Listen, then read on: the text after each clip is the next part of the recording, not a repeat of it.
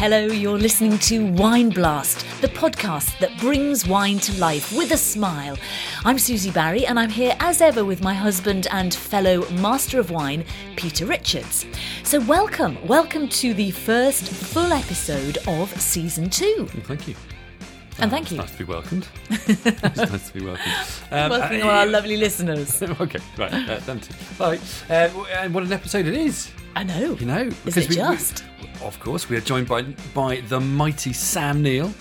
Uh, now, some people say he was best in Jurassic Park. Others say Peaky Blinders, Dead Calm, uh, The Piano. What's your favourite? Mm, I, has to be the piano, I'm afraid. Oh, Holly Hunter. Yeah, but really, I think we think his greatest work is uh, Two Paddocks Wine Estate in, in Central Otago in New Zealand. Absolutely. I mean, he's he's a total wine nut, isn't he? He I mean, is. He's he's just. I mean, he's clearly just obsessed by Pinot Noir. I think he he may be described as having a Pinot problem. Well, I think, uh, don't we all? Aren't we all? Well, he yeah, I think perhaps he has a little more than most of us, but uh, but yeah, he's doing he's, making doing amazing things in Central, isn't he? Where Yeah.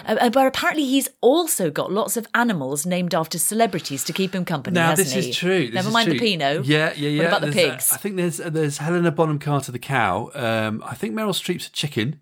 Chicken. Um, yeah, and I think Imogen when I met when I visited a few years ago, I think I met Imogen Poots the uh, the pig. so that's Um, the pig. yeah.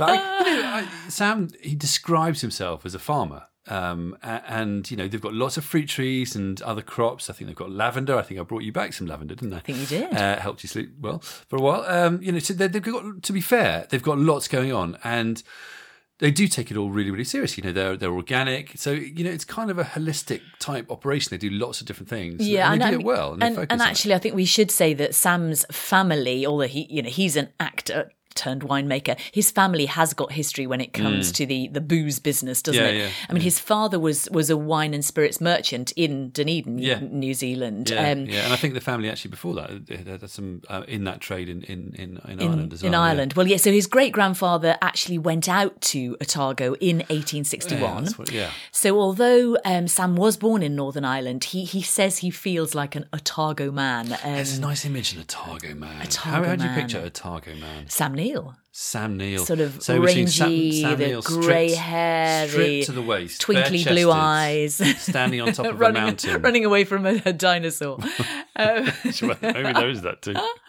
but yeah, no. So, so I mean, he, he so he planted. Let's let's set the scene. He planted his first vineyard there in, in Central Otago in 1993, Hmm. which was unbelievably the same year that Jurassic Park came out. I can't believe that. How did he do it all? That seems. That that's a Well, it's busy an amazing. year. It's an epic year for him, but it just Yeah. seems like it was yesterday, doesn't it? Jurassic Park coming out. I don't know. Anyway, um, so uh, can we qualify him? Can we introduce him? Can we characterize him as a wine guy who does a bit of acting?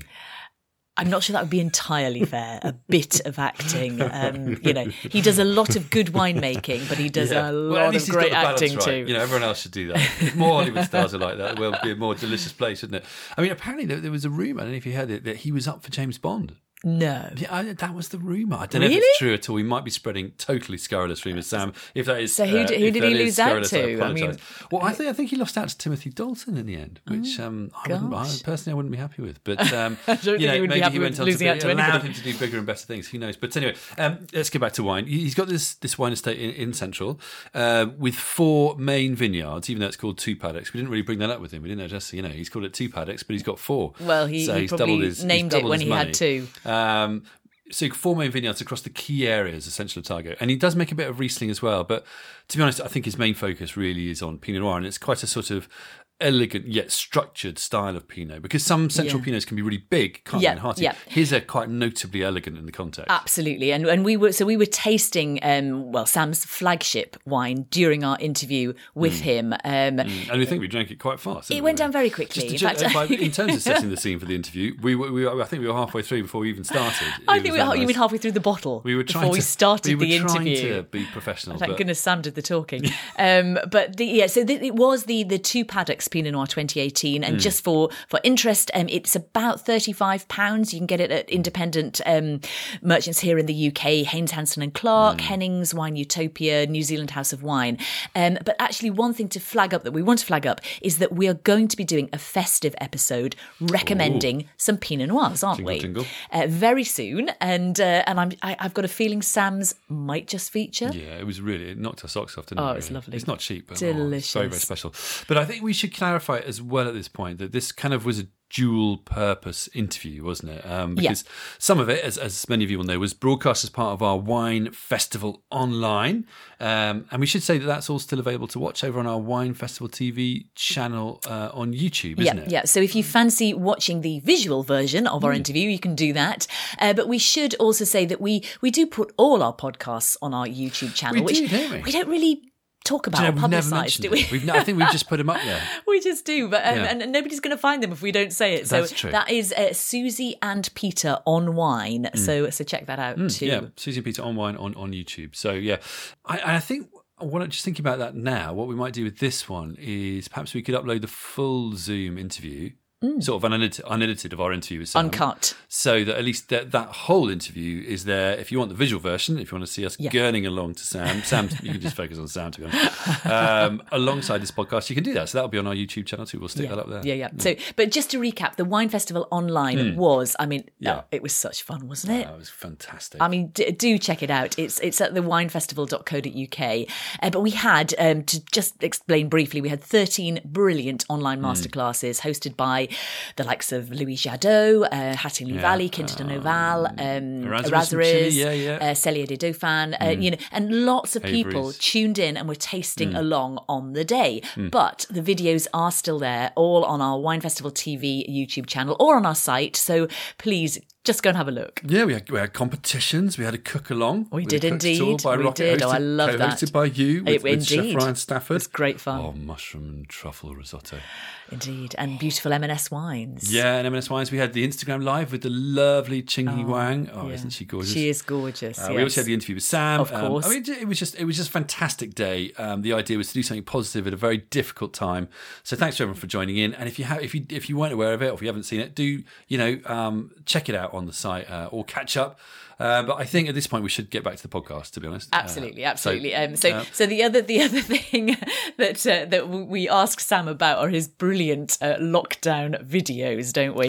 You did make a Um, point of that. I think you were rather taken with that in the research. I, kind of lost you down a rabbit hole.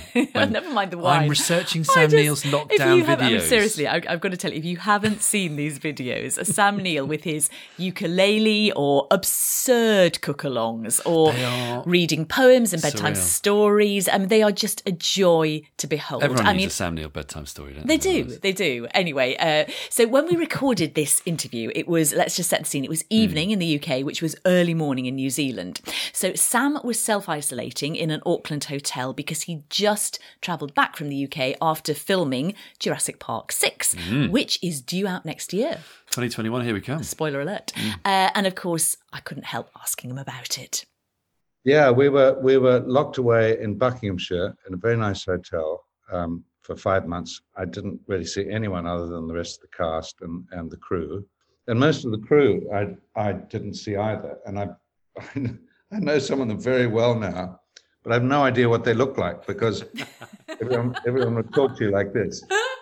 So I would mo- mostly guess by what hat they are they had on or something like that. So, uh, I love it. that was a very strange experience, but it was it was a lot of fun. And um, And what, what have you um, been filming?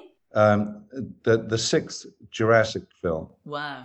Okay. So um, I'm pleased to say that in in my advanced years, I can still run like the best of them um, when a, when a dinosaur is intent on um, uh, eat, eating you for a snack. I thought I thought it might be something of a challenge, but anyway, it turned out it turned out fine, and um, we actually really enjoyed ourselves. It was it was very strange to be in England and not being able to I don't know go and first of all visit friends. I've got many many friends in in in in London in particular, and get about and and um, have a good weekend. I don't know up in the Cotswolds or something like that. That all all that was impossible, but we were at a place called Langley park, and we had 170 acres of beautiful um, uh, oak trees and um, uh, Wellingtonias and so, so on around us. So um, it wasn't like being in in um, Stalag 19. It was actually it was it was um, it was like being in a spa hotel, somewhere between a spa hotel and, and rehab. Um, I hope there was wine though. There was lots of wine, and and the studio was just down the road, so uh, it was very close to Pinewood, and and it was um, yeah, it, it was a lot of fun. But um, now the wine was mostly left for the weekend because there were long days and um, school days and um, um, early nights mostly. So, so Sam, we, we, we obviously want to talk to you about wine. Um, so you started back in, in 1993 in Central Otago. Um, and of course, your family were in the wine and, and spirits business as well. But at that time, which this fascinates me, at that time, there were about a dozen producers. The vineyard was sort of a tenth of the size of what it is now. What on earth made you take that risk, buy land, plant vines, and make Pinot Noir? I mean, what what mm. what did it for you? Yes, it was it, it was an it was an odd impulse, but on reflection, it was something I'd been sort of been at the back of my mind for a long time, and I I, I sort of ran into some friends, some wine producing friends, in a car park. We were just I, I, I don't know, and the, and Rob Hay, who was one of the originals at Chard Farm, said, "Look, we've bought some land. Do you want? We're we're thinking of buying some land. Do you want to come in with us? And We'll all plant a vineyard each, and and we think it's a really good site. So I I went in with them, I, and I selected the block that I wanted, and that turned out to be my first paddock. Um, I'd sort of been thinking about this first of all because there's generations of my family who are, have been in wines and spirits. I, I'm the first wine producer of the family. There's probably 200 years of it in the family. I don't know, going back to wine merchants in in, in Belfast. Uh, some some very dear old family friends, the Mills at, at, Rippon, were starting to produce this really interesting Pinot Noir. Now, I I got fascinated with Burgundy when I came to England to film at Pinewood, actually, in 19 79, 80. What were you filming and, then, Sam? Uh, well, I was I was playing the Antichrist in one of the um, in one of the Omen films. So the Antichrist needed some Pinot Noir. Do we read much into that? That's right. Um, he was a man of wealth and taste, as in as in the Mick Jagger song. Uh, um, but I, I, was living off the Mal- Marylebone Road. I on the way there, I'd I'd had this you know how many people talk about um, Jancis Robinson, for instance, talks about the first time she she drank a good Burgundy, and I think it was a Gevrey Chambertin, and um, she she went out with a date with a boyfriend that who wasn't to last, but she she remembers she remembers, she remembers that first glass of wine uh, about Gevrey, that first great glass of of Burgundy, and that sort that sort of what got her interested in Pinot Noir. And I'm sure both of you have something like that as well. Mm. but I, the, the, the glass for me was on the way to to do that film. I stayed with um, uh, James Mason, um, great actor, and he he and his wife sort of took me under their wing. Uh, and found me an agent in in uh, in London and so on and we went out to dinner to a, a, wonderful auberge on on on the shores of Lake Geneva, and it was Charlie Chaplin had not long died. It was Charlie Chaplin's favorite restaurant. They used to go and eat with him there, and um, we sat in what was sort of a sort of a booth, I, I suppose, in in sort of medieval booth. the, the restaurant dated back to 1405 or something and there was Charlie Chaplin's name carved on the on uh, in in in, the, in this ancient wood. And James said, "I think you should carve your name there." And I, I said, "No, I can't possibly do that." but thanks, thanks for the thought. But he um, he ordered this bottle of wine, and I don't know what it was, and I wish I knew who the producer made it, because I'd never heard of Burgundy. Well, I heard of Burgundy, but I didn't know what it was. And I said, This is really remarkable, James. What is it? And he said, This is Burgundy, my boy, and don't forget it. and so I never forgot it. And then I was living off the Edgware Road in London for two or three years. I had some very nice wine merchants down the road, and I would go in there and I'd say, um, well, they started to know me, and they'd say, "You're looking for a nice Burgundy?" and I'd say, "Yeah." And so I started um, exploring Burgundy. I started with whites, and then I sort of then got interested in Pinot Noirs, and that's what really um, and things like Gevrey. And I, I thought, i wonder if you could grow this in New Zealand because it was very early days in in. I mean, they've been growing wine in New Zealand since 1830 or something, but it was very early days in, in terms of good good wine coming from New Zealand. You know, people were growing stuff to make brandy and fortified wines.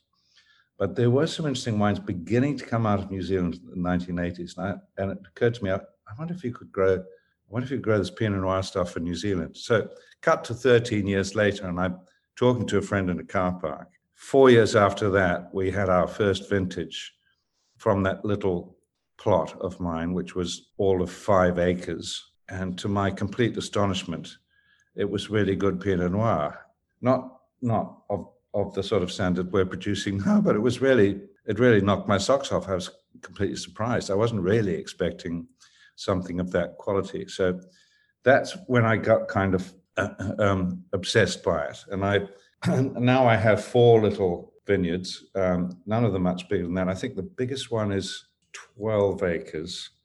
Um, and they're all sort of distributed around the Central Otago region. And Central Otago, since that time, has become one of the sort of, apart from Burgundy, one of the half a dozen most famous little Pinot Noir areas in the world. One of our favourite areas as well. Now, you've said you've mentioned an obsession. You've also written um, that you said you didn't really have great ambitions to be a movie star, but when you started growing Pinot Noir, you realised you were an ambitious person because your ambition was to make the greatest Pinot ever. How yeah. how's that quest going? Well, um, the proof is in the pudding, and you're drinking the 2018. Delicious. And and I think we're really producing something that's pretty extraordinary now. And the 18 was a very benign year. From memory, it was um, a, a, a, warm spring. I think we flowered about a month earlier than usual. Quite a hot summer, and we were a little concerned that um, things things were coming on very actually too fast because the thing about Pinot Noir is you, you it is a cool climate wine, and you don't want to be producing it in somewhere where you could um, make Shiraz or Cabernet or something like that. It has to be a, in a, a, cool climate. And then happily, in February, things really cooled down as a result of all those wonderful sort of secondary flavors and so on that that will develop in the grape. We're allowed to gradually come on. We still picked about three or four weeks earlier than we would expect to. Um, but then when we usually pick, it's always touch and go as to, as to whether we're going to make it at all. Yeah, yeah. There is. I mean, there's such a there's a delicacy about this. There's a there's a concentration of flavors, but there's also that amazing delic- delicacy and and the fact it's it's 13 percent alcohol. You know, it's got a, a, a a lift to it and a freshness on the finish that I think is quite extraordinary. If it was a hot vintage and you were, you know, everything was early, it's a really remarkable wine mm. in, in that context. And I think um, that um, beautiful. You know, obviously, we're used to some of the Bannockburn styles, particularly being uh, from Central Otago, being really quite rich and voluptuous and quite heady darker. and muscular and darker. Your Pinots yeah. have always struck me as being something very, very elegant, much lighter in tone, much more lifted.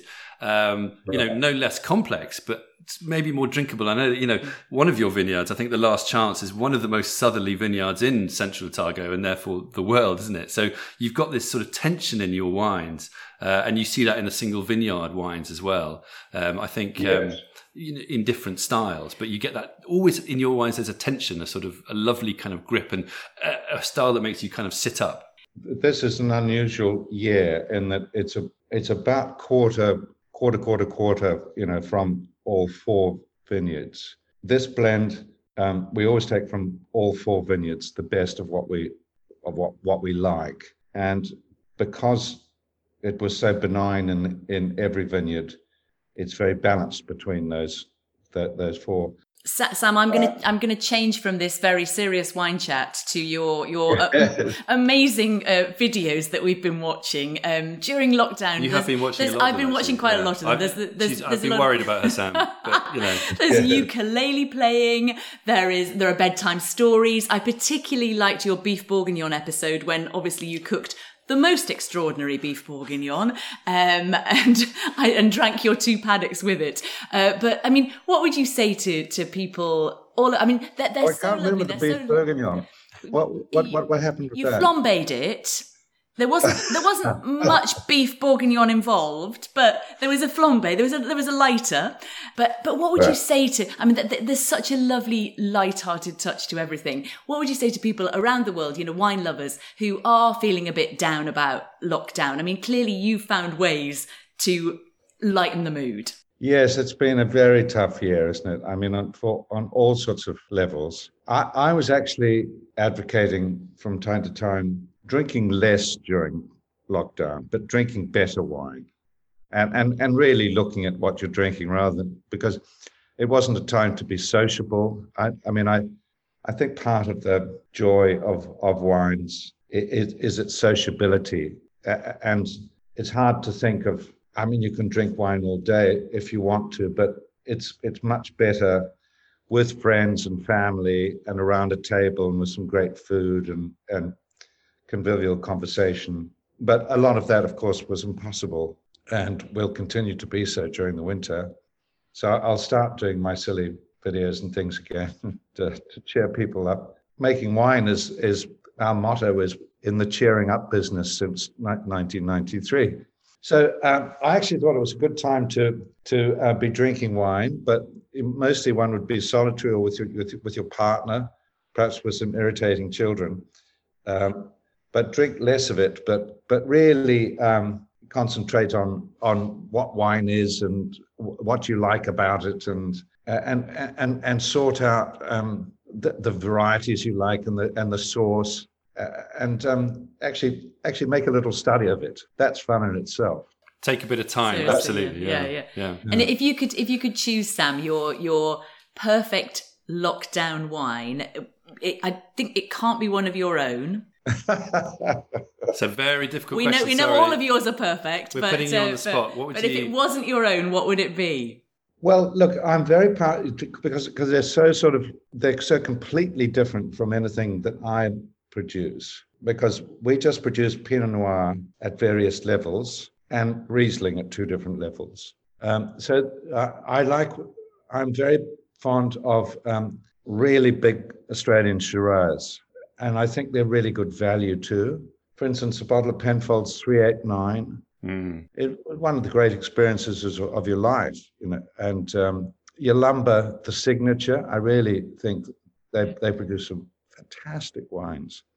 So, um, yeah, those, you know, Peter Lehmann. um, there's quite a number of producers that um, I, I really I really admire uh, out of out of Australia, but they they could not be more different. They pack a wallop, you know.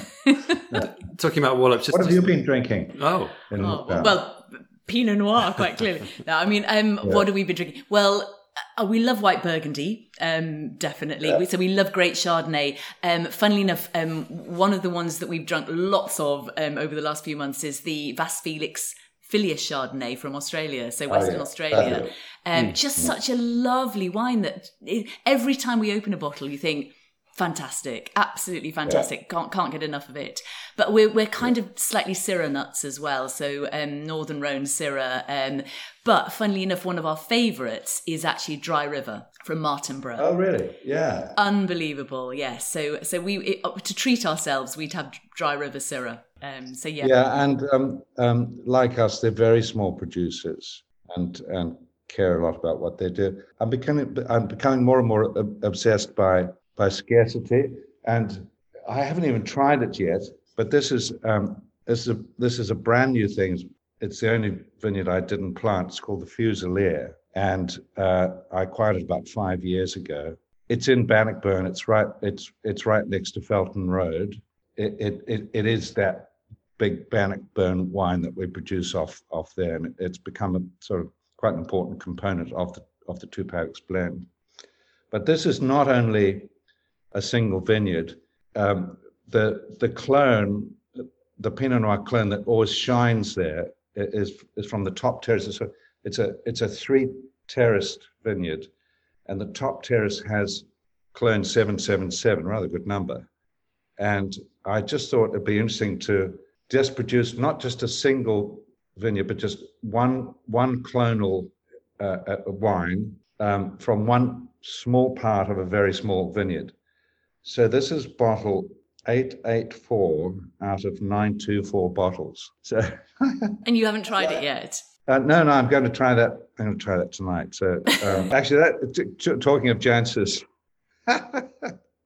she she said, "I now I hope you don't put your name on the front." And then um, and then I got talked into it because I said, "Yeah, um, what's what's the really famous? Um, what's the most famous Burgundy estate? Romanée Conti. Yeah, but um, the producer, um, Aubert de Villaine. yeah, and he signs his bottles. I thought, well, if it's if, it's good enough, for him, it's- it's good enough for me. We have to ask about the animals, Sam. Um, Know, I know you're quizzed about them very often, but you know when I was there, I loved meeting. I think it was Imogen Poots I met. Um, Yes. But do you want to just t- tell us about your wonderful? Because you are farmers. You describe yourself as a farmer. You don't just make wine. You make lots of different Yeah. things, fruits, and you've got a wonderful selection of animals. And you're organic. Um, just talk us through your your wonderful animals. You're naming. You're obviously very fond of them. Uh, you name them. Yeah. What's what's that all about? Well, it's it's also part what we do is it's it's holistic. In in other words, um, the animals are very are very much part of of of how we make wine. The sheep graze um, between the the rows. Uh, the chickens go around and you know pick around and and and get rid of grass grubs and things. Um, it's so it's all part of the process, and I, but I just like animals. Um, I'm the, the only thing about being away in um, in England all that time was my favorite duck, Charlie, who who was who who's been a great companion for about ten years, and um, would just hang around with me and talk to me all day. Um, died in the winter. I'm going to miss Charlie awfully, but my my my pigs are still there. I, I have about 50 sheep at any one time. We've we had a good lambing season. There's or you know there's always so much t- to do around around the farm, around the vineyards. So I'm really I'm really looking forward to actually getting back to my other life because you know my day job is is acting, but my life is really is wine and farming. And here I am in is, in isolation and quarantine, like so much of the world at the moment. But I will be out, and there is light at the end of the tunnel. I do wish everybody well over the winter, and I do implore people to wear masks and and and limit their social interactions. I think uh, I think next year will be different. There'll definitely be there will definitely be uh, vaccines, and please don't listen to the anti-vaxxers because this, this these things will save the world and save our economies. And I'm optimistic about next year, but uh, I, I wish everyone well over the winter. Happy drinking.